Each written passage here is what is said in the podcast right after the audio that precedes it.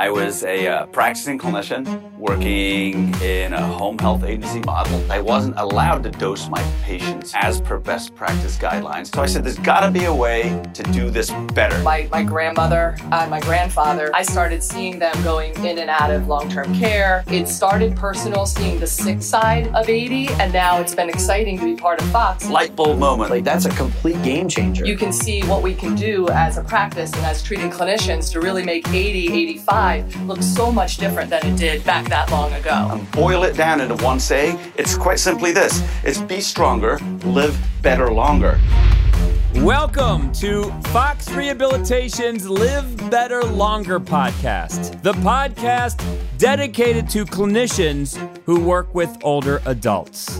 And if you are someone that is interested in aging with strength, then you too, I think, will enjoy this podcast. My name is Jim Shearer, and today our co host is occupational therapist with Fox Rehabilitation, Kelley Williams. Kelley, welcome to the podcast. Thank you very much. I'm happy to be here. And uh, you've been working all day, correct? I have been working all day. That's right. All right. I, I, I feel guilty for making you do this after a full day of work. Can I repay you somehow? I'm going to have to think about that. Maybe. Okay. think of something good. The, the offer, the offer is on the table.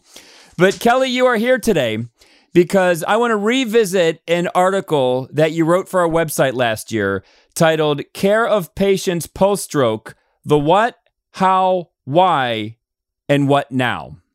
Here's why I like doing this podcast. Inevitably, it's a fact of life. We will have friends and family members that have a health crisis. And when that happens, we usually run to Google and try to learn as much as we can, whether it be about Parkinson's, dementia, or strokes. But I like having a healthcare professional next to me so I can just ask you these questions. Absolutely. Shoot, I'm ready. So my first question, and it's it's one I think I might be able to answer. What is the medical definition of a stroke? So the medical definition of a stroke basically is it's just a disruption of the blood flow to the brain. Um, it can be from a clot or it can be from a bleed. Um, and then the disruption basically causes cell destruction um, because the blood that normally flows through our brain carries oxygen and nutrients. And when we don't have that blood flow, um, it can result in damage or death of the cells. And at the beginning of your article, and I, I really like this because it, it also shows off that you're a great writer. You said knowing your patient had a stroke is only 10% of the story. So you as a clinician, you have to find out the other 90%. How tough is that? So it's tough. I mean, you know, when you when you get a referral for a patient and the only thing you see is stroke or CVA, cerebrovascular accident, it's so broad. Um, so when you go into that home or you go into that clinic or into that hospital room, if that's all you have, it's not, it's a such a small piece of the puzzle because stroke can present so differently in different people depending on, you know, the severity, the type, the location in the brain, the time since the stroke. So it can be tough, but that's where our clinical skills as therapists come into play. That's how we get the rest of the story, the other 90%. percent mm-hmm. Now, in your article, you talk about different phases. And can you walk me through these? There's acute, subacute, and chronic. The generally accepted definition of an acute phase of stroke is the first two weeks after the event. So typically that's going to be when someone has been into the ICU or into the ER. They've maybe been admitted to a rehab facility. Those first two weeks are the acute phase. Anywhere from three to 11 or 12 weeks is the subacute phase. And that is where we see most of our changes occur. Not all of them, but most of our changes occur in someone who's had a stroke.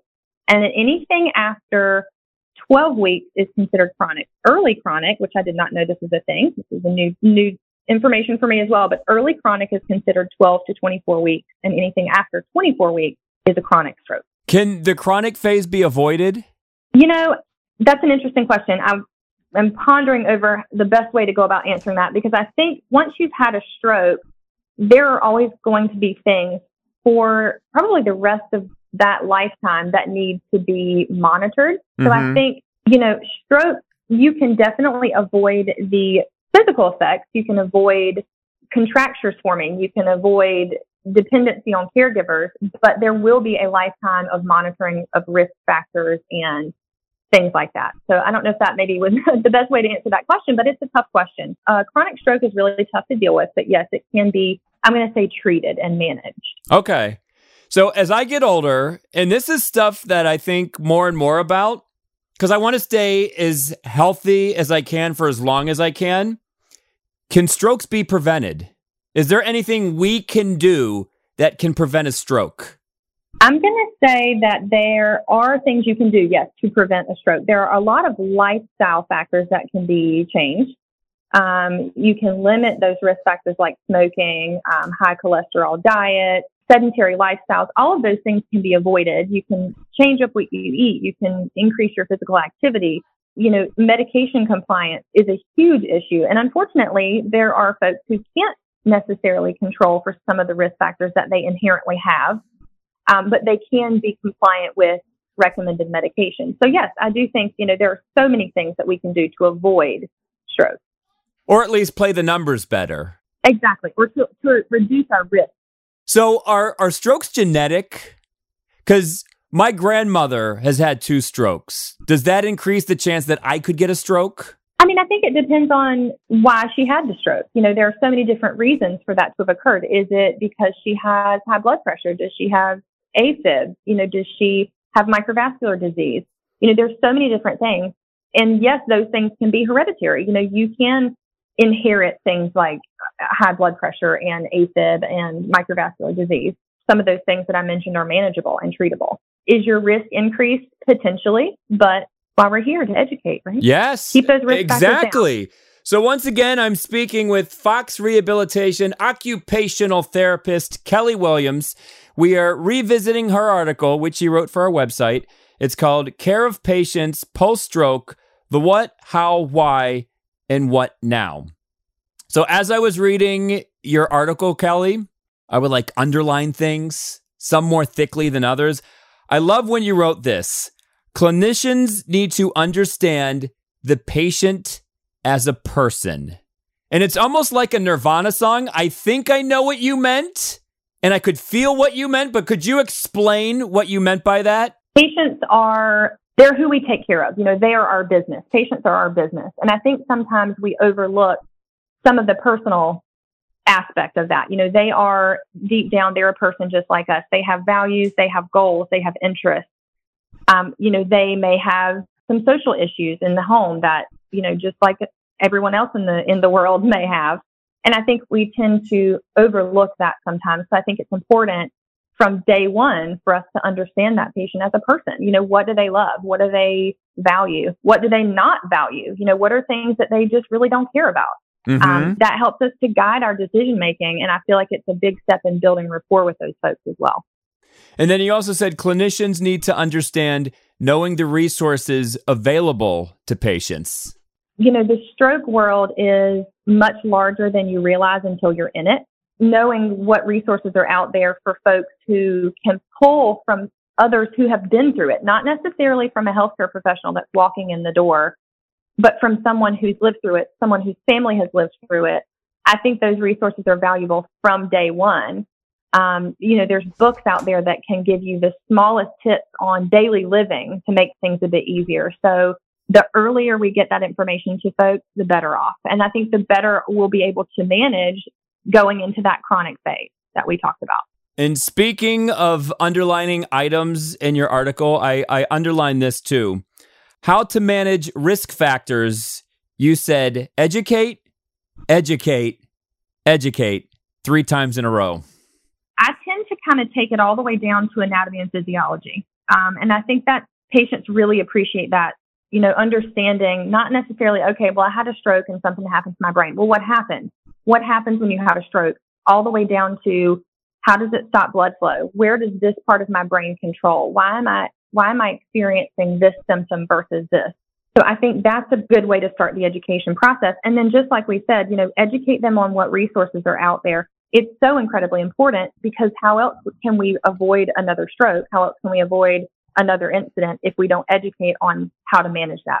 And of course, as therapists, a big part of what we do is educate our patients and their caregivers to be able to look out for those signs and symptoms. And that's how you close your article, Kelley, by listing off resources for patients and family members. So, can you give a couple before we go to break? Absolutely. So, the American Stroke Association is wonderful. Um, they've got really basic information about stroke. There's a really good resource there for managing things that may happen in an emergency situation when you've had a stroke. There is a, a link on the American Stroke Association that is specifically for um, individuals who have had a stroke. I think it's called You Are Not Alone. And basically it goes through, you know, testimonials from folks who have been through it before and is provided, I think, run by stroke survivors. So that's a really good website. The American Stroke Association is wonderful. Um, there's another, the Internet Stroke Center is also a website that has resources regarding stroke, but also links to different support groups, national support groups, nice websites like the Mayo Clinic, things like that.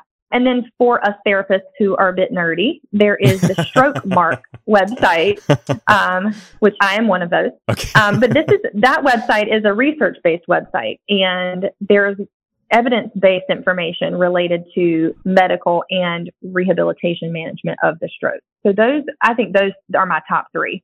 Thank you for the info. And once again, if you would like to read this article written by Kelley Williams, K E L L E Y how many people have misspelled your name in your lifetime? my my whole life, including my high school diploma. so written by Kelley Williams, go to foxrehab.org. It's under the link Fresh Fox Content, or you can just look in the search bar and type in Kelley Williams. Title of the article Care of Patients Post Stroke The What, How, Why, and What Now. So, Kelley, will you stick around for one more segment? Yes, absolutely. You know it's coming up, but everybody else doesn't. So let me just say this. When we return on Fox Rehabilitation's Live Better Longer podcast, we will be joined by a very, very special guest. Attention clinicians, occupational therapists, physical therapists, and speech language pathologists. We want you to join our Fox Rehabilitation talent community. You can join by going to careers.foxrehab.org. And when you join, you'll be the first to know about new job openings, you'll build your professional network, and you'll stand out from other applicants. So if you would like to join the Fox Rehabilitation Talent Community, go to careers.foxrehab.org. We are back on Fox Rehabilitation's Live Better Longer podcast. I'm speaking with Fox Rehabilitation occupational therapist Kelley Williams. I promised a special guest, and I have the special guest right now. Kelley, here is my mother. Mom, here is Kelley. Hi, Kelley. How you doing? Nice to meet you. Looking forward to talking with you. okay. So- well, thank you for having me. It's an honor to be here. So, Kelley, here's the situation. Uh, whenever I worked at MTV, my mom would pop up on MTV. I hosted radio shows on Sirius XM. My mom would pop up on Sirius XM. So it only makes sense that my mom pops up on the Live Better Longer podcast. Of course. So, Kelley, let me take you back to my childhood. We would have backyard barbecues, wiffle ball games, get togethers, concerts at my house. And whoever sat next to my mom, my mom basically barraged them with questions. And that's probably where I get it from. So, right now, I'm going to pretend that you came over to the Sheer household and my mom is just going to barrage you with questions. But let me tell you this, Kelley my mom, a registered nurse, also works in the healthcare profession. Well, used to, right? You're you're officially retired, right, mom? I'm retired, but I am still a registered nurse. I renew my license every year. So, mom, Kelley shows up at the house. I say, "Hey, Kelley's an occupational therapist at Fox Rehabilitation. What's your first question for Kelley?" Well, Kelly, my first question is what inspired you to become an occupational therapist versus a speech language pathologist or a physical therapist? Ooh, good question, mom. This is going to be the most far out story. When I was in 10th grade, I was in my career studies class and we were watching a video and there was an occupational therapist on the on the video, she was at a school system working with a kid doing sensory integration type stuff. And I decided Okay. to do my senior project on that. So I shadowed an OT in the school system and I fell in love with it. I never went back. Although I obviously don't work in peds now. That was day one. And then I just went into college knowing that was what I wanted to do and went straight for it. So that's it. So, how long have you been an occupational therapist? I was just wondering. See how I barraged the people with questions already? That's okay. I was ready. Um, I, February will be 13 years. Whoa. Okay, great. All right. So my que- I want to jump in here. So Kelley, when did you decide that you wanted to work with older adults? Um, after my first pediatric rotation, and I did not love it. um, I went into um, an inpatient rehab floor in a really small rural hospital and did my final field work, and I fell in love with it. I also was a CNA out of high school, so I did nurse assisting the summer after my freshman or sophomore year of um, college. So I had already had a little bit of experience, but once I did my peds rotation and found that that was actually not my passion after all, um, I fell in love with the older population. So speaking of the older population, my grandmother, my mom's mom, she's had two strokes. She needs physical assistance, but she's super sharp and she wants things done in a certain way, right, mom? it's like, I don't need your help. I can do this myself. She had a uh, issue when she had her knees replaced, and it was a year after her stroke, so she probably was suffering like some of the effects of her stroke. But um, the occupational therapist was trying to work with her, and they approached my father, and they says, "Your wife is just not listening to us. What are we going to do here?" So we got we got kind of like down to the core of it and we said mom like why didn't you listen to that occupational therapist is it because you couldn't understand what they were trying to tell you to do. And it was a craft project that she didn't like what that how they were doing it. And she says i thought my way was better. So that's why i didn't listen to them. So it, it was just kind of like a almost kind of like being a little bit stubborn you know but Right, right. In those situations, we try to find control wherever we can get it. And even if it is Yes. something like that, that was what she could control at the time. yeah that's a good point kelley Yeah, Kelley, That's a how very, do you very good point. how do you strike a balance? Because at Fox Rehabilitation, we believe that people can be stronger so they can live better longer. We also want them to be safe. And then sometimes you have stubborn personalities. So I feel like it's this interesting cocktail. How do you work that out in any given workday? So I think it's, you know, like we said, the patient as a person, I just want to find out what are what are your interests? What is it that you want to get back to doing? And if it really is something that is just, you know, obviously I know that it's unrealistic, but I also don't want to completely ruin the relationship that I've built with this patient. Then I might tackle it and say, you know, right now, long term, I don't know if this is going to be accomplishable. However, why don't we work on the building blocks of what you would like to be able to do? And in the meantime, why don't we see how we can modify it so that you can still participate? Because there are so many adaptations to activities that you can do, and therapists are like top notch at that. We're super creative when it comes to adapting activities. So I always try to listen to, you know, what it is that they really truly want to do, but I am also going to be realistic with them. You know, I'm, I'm if somebody wants to play golf and they they can't stand without, you know, max assist of, or a use of a walker, then I may have that discussion with them. You know, let's think about how that would look. But how can we modify that so that you can still do that without having to manage these other physical things at the same time? So, would you give my grandmother creative license when making a craft? Absolutely. You know, I'm going to have to take some of this advice home to my sisters now and tell them that the, it was a good point, Kelley, that you made that the patient does like to have some control of something. And I kind of feel like my mother's kind of lost that now that she's been in the assisted living for Mhm. three years, even though we know it's the best place for her, but she still, she still has her mind and she still probably that's a very important part of, you know, still wants some part of her independence. Absolutely. She's kind of on everyone else's schedule now and not her own. So that's really tough Correct. to swallow. Kelley, before you go, can you tell my mom where you live? you don't have to give her the exact address, but my mom may have a son in the state in which you live. Oh, I live in Charleston, South Carolina. Wonderful. One of the prettiest cities in the country. I love the marketplace and the horse and carriage rides and the, the pralines. They're so good. Mhm. Got lots of Oh. suggestions for your next visit. Right. Rainbow Row. That's on the uh where on the where the water is. I forget what they Mhm. call that, but it's beautiful there. Yes. Well, Kelley, thank you for your time today. Your workday is officially over. Mom, thanks for jumping on. Your broadcast career continues. Yes, it does. Because people ask me, the sisters, even though I don't work at their convent, they all moved to an assisted living, and they ask me, "Do I still work?" And I says, "Sure. I'm on podcasts and radio shows, and it just goes on and on."